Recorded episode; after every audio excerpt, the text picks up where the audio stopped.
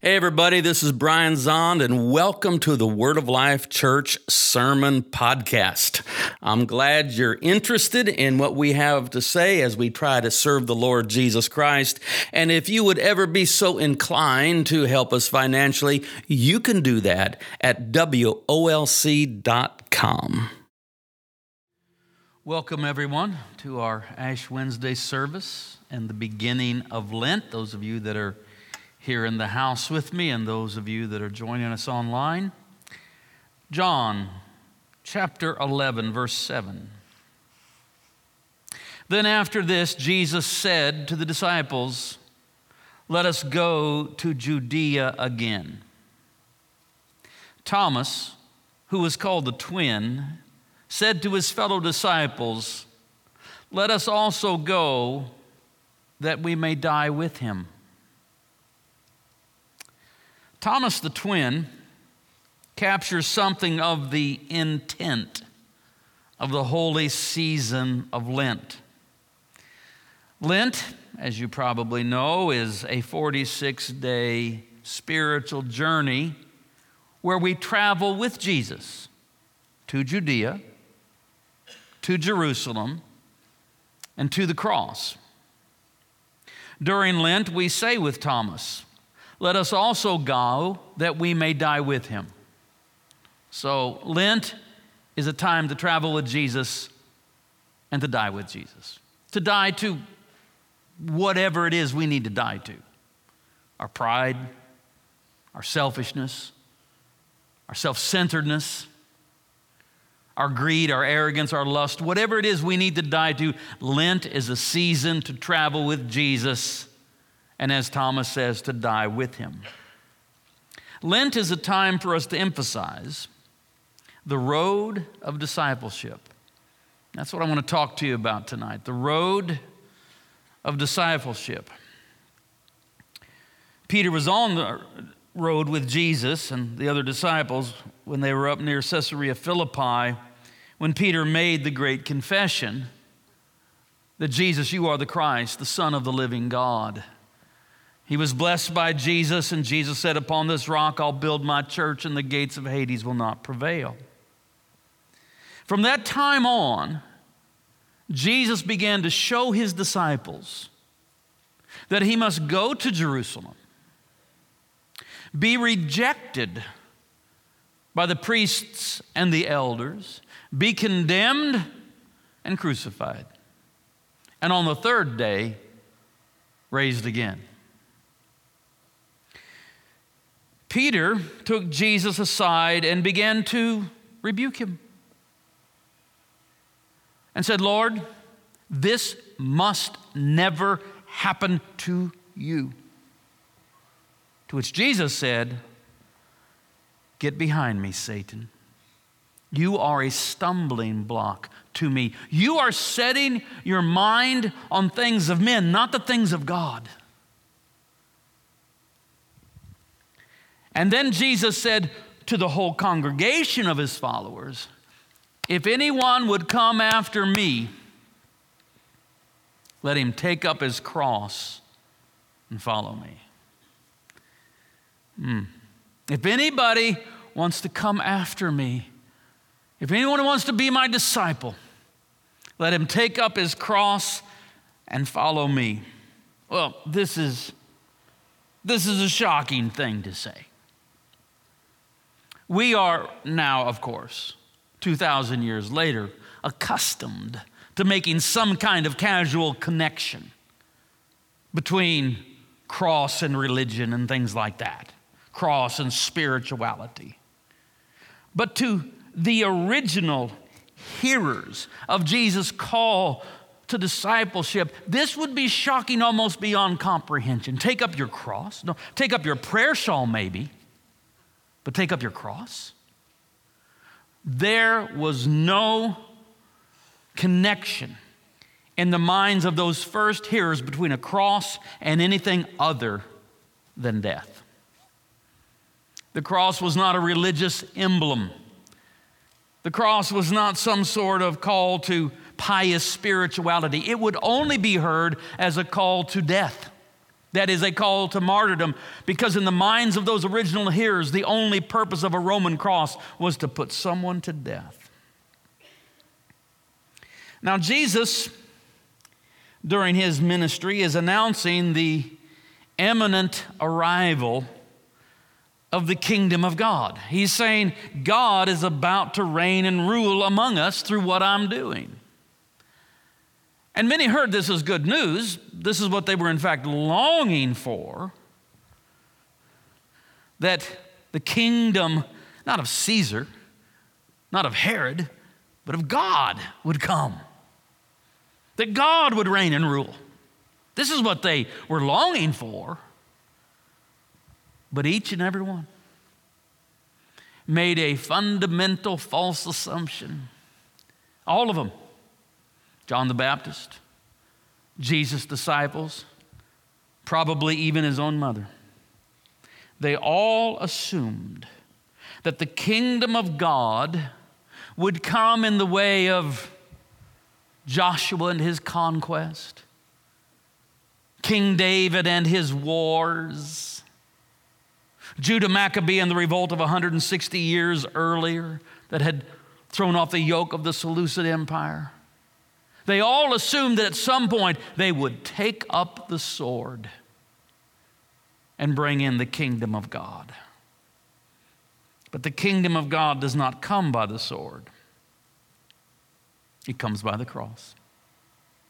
Jesus was willing to die for that which he was unwilling to kill.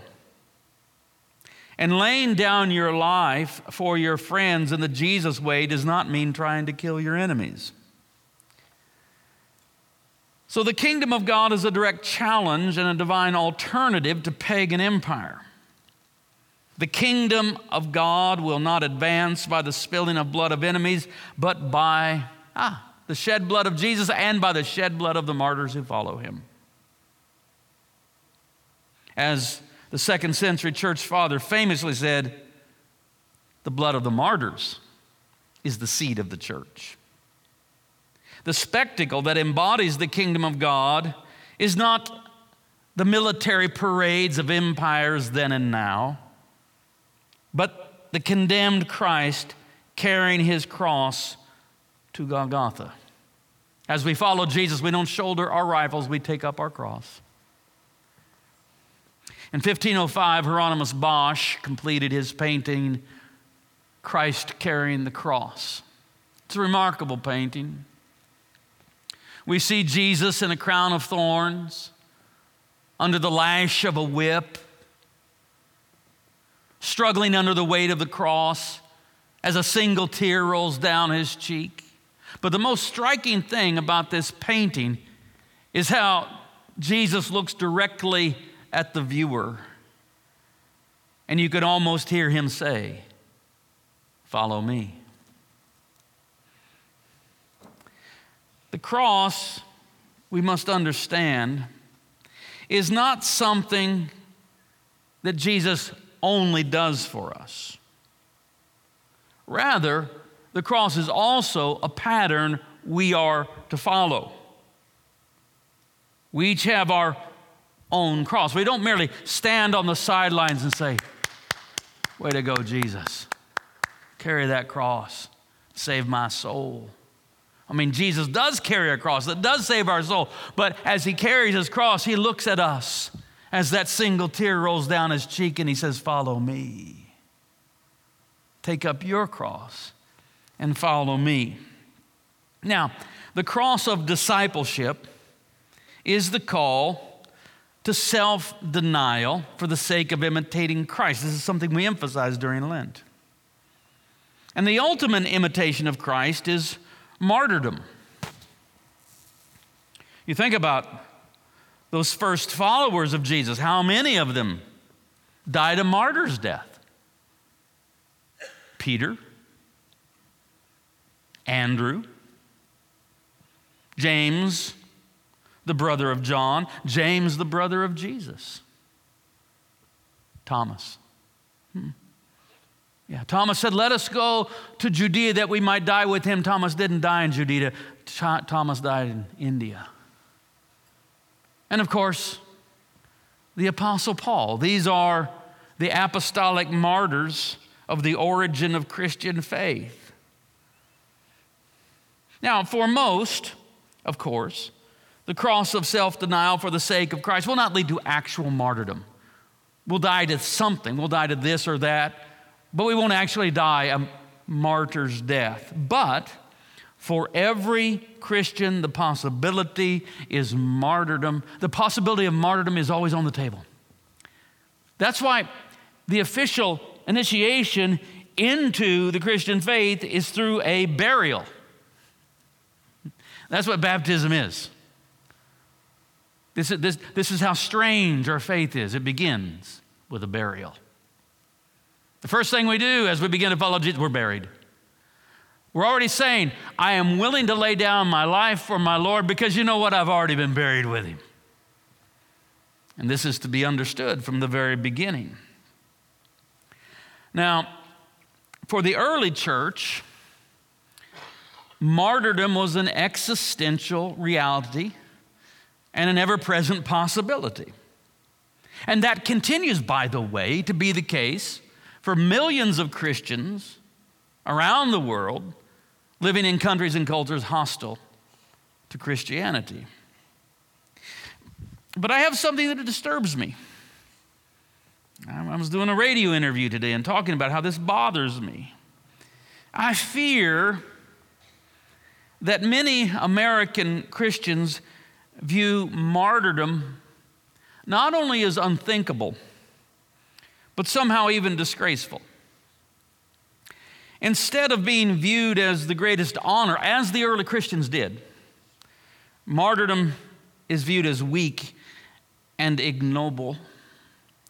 And this indicates a deep poverty within certain forms of Christianity in the Western world. Now, someday, I keep saying this, I'll get to it eventually, I hope. Someday, I hope to do maybe a series of sermons on the early Christian martyrs because I think we should know of them and we're woefully ignorant of their stories. But tonight, I want to talk about two 20th century Christian martyrs. First, a very famous martyr, Dietrich Bonhoeffer. Dietrich Bonhoeffer was born in 1907. He was a German Lutheran pastor and theologian. In 1937, he wrote what would become his most famous book, The Cost of Discipleship. But he didn't write this in a vacuum. He wrote it in a very particular context.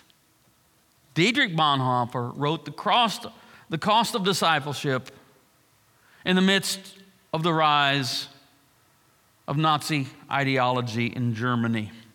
He wrote it in the shadow of the swastika. And he wrote it in response to the phenomenon of millions and millions of Germans who belonged to the German Christian movement who had allied their faith with Nazism. They saw them as completely compatible, not only compatible, but in fact God's will.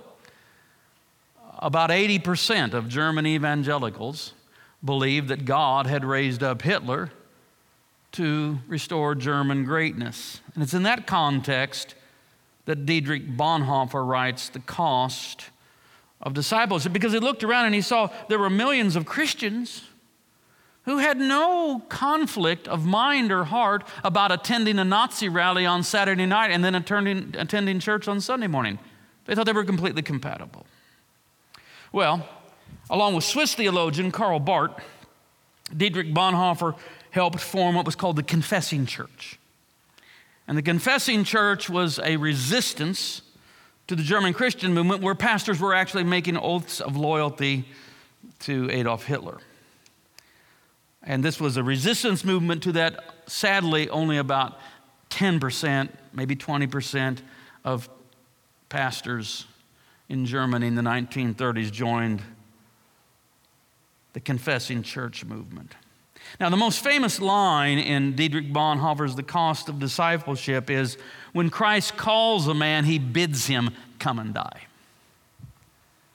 And this was Dietrich Bonhoeffer's salvo against what he called cheap grace. He describes cheap grace as the grace that is without cost. See, we, we stand on the sidelines, Jesus carries his cross, we say, Thank you, Jesus. I'll see you in heaven. Thank you, Jesus. And he says, That's no grace at all. That's cheap grace. He said, The costly grace calls us then to take up our cross, follow in behind Jesus, and follow him wherever he leads. Later in the book, The Cost of Discipleship, Dietrich Bonhoeffer speaks directly about martyrdom. He writes, Jesus says that every Christian has his own cross waiting for him a cross destined and appointed by God. Each must endure his allotted share of suffering and rejection, but each has a different share. Some God deems worthy of the highest form of suffering and gives them the grace of martyrdom. Eight years after Dietrich Bonhoeffer wrote about the grace of martyrdom, he found that grace at the end of a Nazi noose. He was 39 years old. Now, Dietrich Bonhoeffer came from one of the most prestigious families in Germany. His father was a famous psychiatrist in Berlin. Dietrich was famous as a theologian, and his imprisonment and then subsequent execution were all well known. But there were others whose courageous faith in martyr's death was a hidden life. Let me tell you the story of Franz Jägerstätter. He was an Austrian farmer. He wasn't a well known theologian. He was an Austrian farmer from the tiny village of St. Radegund. He was a wild youth, drinking, fighting, getting in scrapes with the police, kind of a motorcycle riding hooligan known to be something of a womanizer. This was uh, Franz Jägerstätter in his teens and 20s. But at the age of 29, he experienced a profound conversion. You know, these things can happen. It doesn't always happen like that, but it can happen where someone is, is a million miles away, as far as you can tell, from anything that has to do with following God. And then there's a thunderclap and they're suddenly changed. This kind of thing can happen. And it happened to Franz Jägerstätter in 1936 at the age of 29. And one of the, one of the characteristics of his conversion, besides the fact that he quit fighting with the police and other stuff, is that he developed an almost obsessive love for the Bible. I do know something about that because that's what happened to me when I was 15. When Fry found Jesus, or when Jesus found Fry. Yeah, that's what they called me back then was Fry. I just loved the Bible. I would take it with me everywhere I go in, in a way that looking back was somewhat ridiculous. But it wasn't, I wasn't trying to make a show of it. I just wanted to have the book near because I wanted to read it all the time. So I understand that phenomenon. And this is what happened to Franz Jägerstätter. Now, this is happening in 1936, again, during the rise of Nazism. In his tiny village, Adolf Hitler was enormously popular. But he's reading the Bible. And he sees that there's a contradiction. You say, well, didn't everybody see there was a contradiction? No, they did not. One night, Franz had a dream. And he dreamed that Hitler was an antichrist, antichrist and Nazism was this black train that was carrying all who boarded it to hell. And he became bold and outspoken and began to talk about this in the little village of St. Radegund.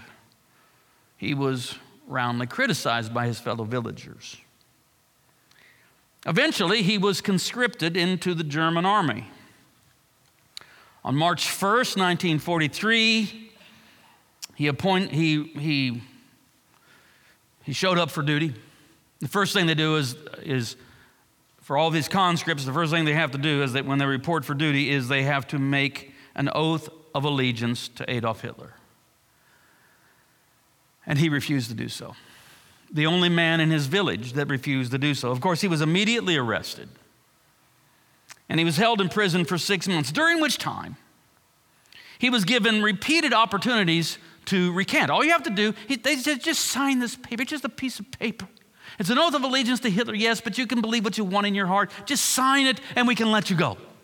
If not, the penalty is death. But he remained steadfast.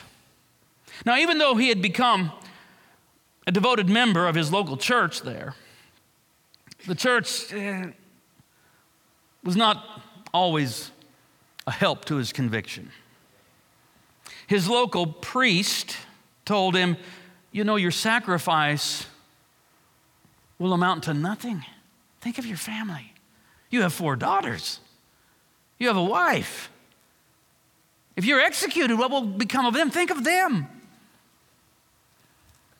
His bishop said to him, You have a duty to the fatherland.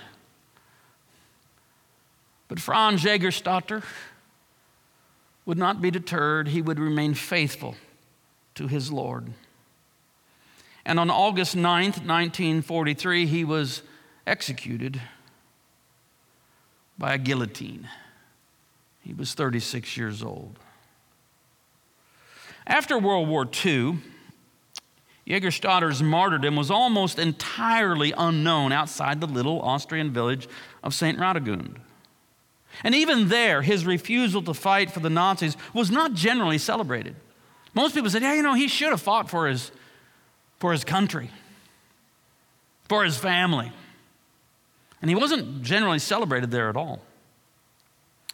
In 1964, Gordon Zahn published In Solitary Witness, a biography of Franz Jägerstätter. The world had not heard this story. It had just sort of just been tucked away in that little tiny Austrian village. But someone took it upon themselves to write his story. Four years later, in 1968, Thomas Merton, who was by then quite famous, wrote about Franz Jägerstätter and his martyrdom. And at last, the world began to hear his story. In 1997, the German government symbolically nullified his death sentence. In 2007, he was beatified by Pope Benedict, placing him on the path to Catholic sainthood. And there's, there's an icon of Franz Jägerstätter that I like. There he is, you know, with his Bible, because he was so associated with that. And I like the fact that that little Nazi demon there is totally freaked out.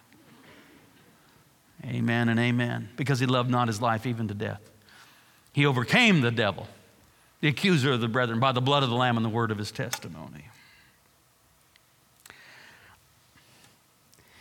When he was uh, beatified in Rome by the Pope, his wife, still alive, age 94, was there, as were his four daughters. You know, that priest that said, Think about them, what about them? They were all right. And they were able to be there when their father was beatified. I became aware of Franz Jägerstätter through the film A Hidden Life. This is the movie that came out in 2019, written and directed by the great Terrence Malick. I believe he's the greatest living film director. It is Terrence Malick's most explicitly Christian film. It is an enormous, it's, it's just in some ways, it might be the greatest Christian film ever made. Uh, I had a podcast conversation with Father John Dear, who knew the Jägerstätter family. He never knew Franz, but he knew his widow and continued to know his four daughters. And he told me, he said, and he was a consultant for the film, he said, it is a very, very accurate portrayal of Franz Jägerstätter's life. It's, it's shot there in St. Radegund, it's shot on location. He said they got it just right. I have watched this film. You do know that I am something of an obsessive compulsive. I mean, I make it work for me. I've watched it over 20 times. I watched it again last night.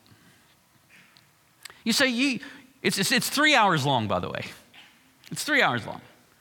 And so you say, you've, you've invested 60 hours of your life in watching this film? Yes, and I regard it as time well spent. The film won two prizes when it was screened at the Cannes Film Festival in 2019. But not all critics liked it. I think for many it was maybe too Christian. But one of the critics I read said he couldn't understand why Franz Jägerstätter did what he did. I thought, you're a film critic? What, did you sleep through the whole thing? Did you not pay attention? Throughout the movie, nonstop, there is constantly the church, the steeple, and crosses and crucifix always in the background in over 100 scenes. Yes, I sat there and counted them. You watch a movie 20 times, you can do things like that. Church bells are significant throughout the movie. When you hear the church bells, that's usually a, it's a signal that something important is about to happen. The first time a church bell is tolled, it's Franz himself going into their little church there in St. Radegund, and he's tolling the bell, calling the villagers to worship. And the last time it's told, it's when his friend, the artist Olaf, tolls it at the news of his execution. The film ends with the last line of George Eliot's novel Middlemarch, and it's where the film gets its name. It ends with these words For the growing good of the world is partly dependent on unhistoric acts. She means, she means unrecognized by history, unknown acts. For the growing good of the world is partly dependent on unhistoric acts. That things are not so ill with you and me as they might have been is half owing to the number who lived faithfully a hidden life and rest in unvisited tombs. Well, I will say much of the good of the world is owed to the hidden life of those who took seriously the call of Jesus to take up their cross and follow him. And on this Ash Wednesday, I pray that we may be counted among their number. Amen. Now, as it's Ash Wednesday, and it's a time of repentance, I'm going to pray a prayer of repentance the words will be on the screen. I'll be doing most of the praying, but I'm praying it on behalf of us all. But there will be clearly indicated portions for the congregation to participate and respond, and I, I invite you to do that. So let us bow our hearts and come before our Lord in repentance. Most holy and merciful Father, we confess to you and to one another and to the whole communion of saints in heaven and on earth, that we have sinned by our own fault in thought, word, and deed, by what we have done and by what we have left undone. We have not loved you with our whole heart and mind and strength. We have not loved our neighbors as ourselves. We have not forgiven others as we have been forgiven. We have been deaf to your call to serve as Christ served us. We have not been true to the mind of Christ. We have grieved your Holy Spirit. We confess to you, Lord, all our past unfaithfulness, the pride, hypocrisy, and impatience of our lives. Our self indulgent appetites and ways, and our exploitation of other people. Our anger at our own frustrations and our envy of those more fortunate than ourselves. Our impertinent love of worldly goods and comforts and our dishonesty in daily life and work our negligence in prayer and worship, and our failure to commend the faith that is in us. Accept our repentance, Lord, for the wrongs we have done, for our blindness to human need and suffering, and our indifference to injustice and cruelty for all false judgments, for uncharitable thoughts toward our neighbors, and for our prejudice and contempt toward those who differ from us. For our waste and pollution of your creation and our lack of concern for those who come after us. Restore us, good Lord, and let your anger depart from us. Accomplish in us the work of your salvation. By the cross and passion of your Son, our Lord.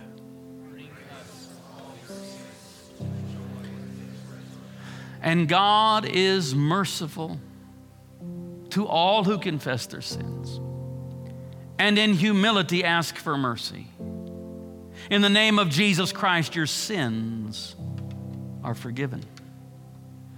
Now, would you stand with me? And we're preparing now to, yes, come to the table of the Lord, but also come to the imposition of ashes, which is part of the ancient Christian tradition of Ash Wednesday, where, a, where ashes in the form of a cross are applied to your forehead with these words Remember, you are dust, and to dust you will return we're reminded of our own mortality. But as we are also receiving Holy Communion, just as soon as someone applies the ashen cross with the words, Remember, you are dust, and to dust you shall return, there'll be somebody there with a basket of bread, and they'll say, The body of Christ broken for you. Someone with the cup to say, The blood of Christ shed for you. So remember, you are but dust, but remember, the body and blood of Jesus confers eternal life upon us. Amen. Let me pray, and then we will come to the ashes and to Holy Communion. Almighty God, you have created us out of the dust of the earth. Grant that these ashes may be to us a sign of our mortality and penitence that we, rem- that we may remember that it is only by your gracious gift that we are given everlasting life through Jesus Christ, our Savior. Amen. And this is the table not of the church, but of the Lord. It is made ready for those who love Him and for those who want to love Him more. So come, you who have much faith and you who have little, you who have been here often and you who have not been here long, you who have tried to follow and you who have failed, come because it is the Lord who invites you. It is His will that those who want Him should meet Him here. The body of Christ broken for you, the blood of Christ shed for you. Amen.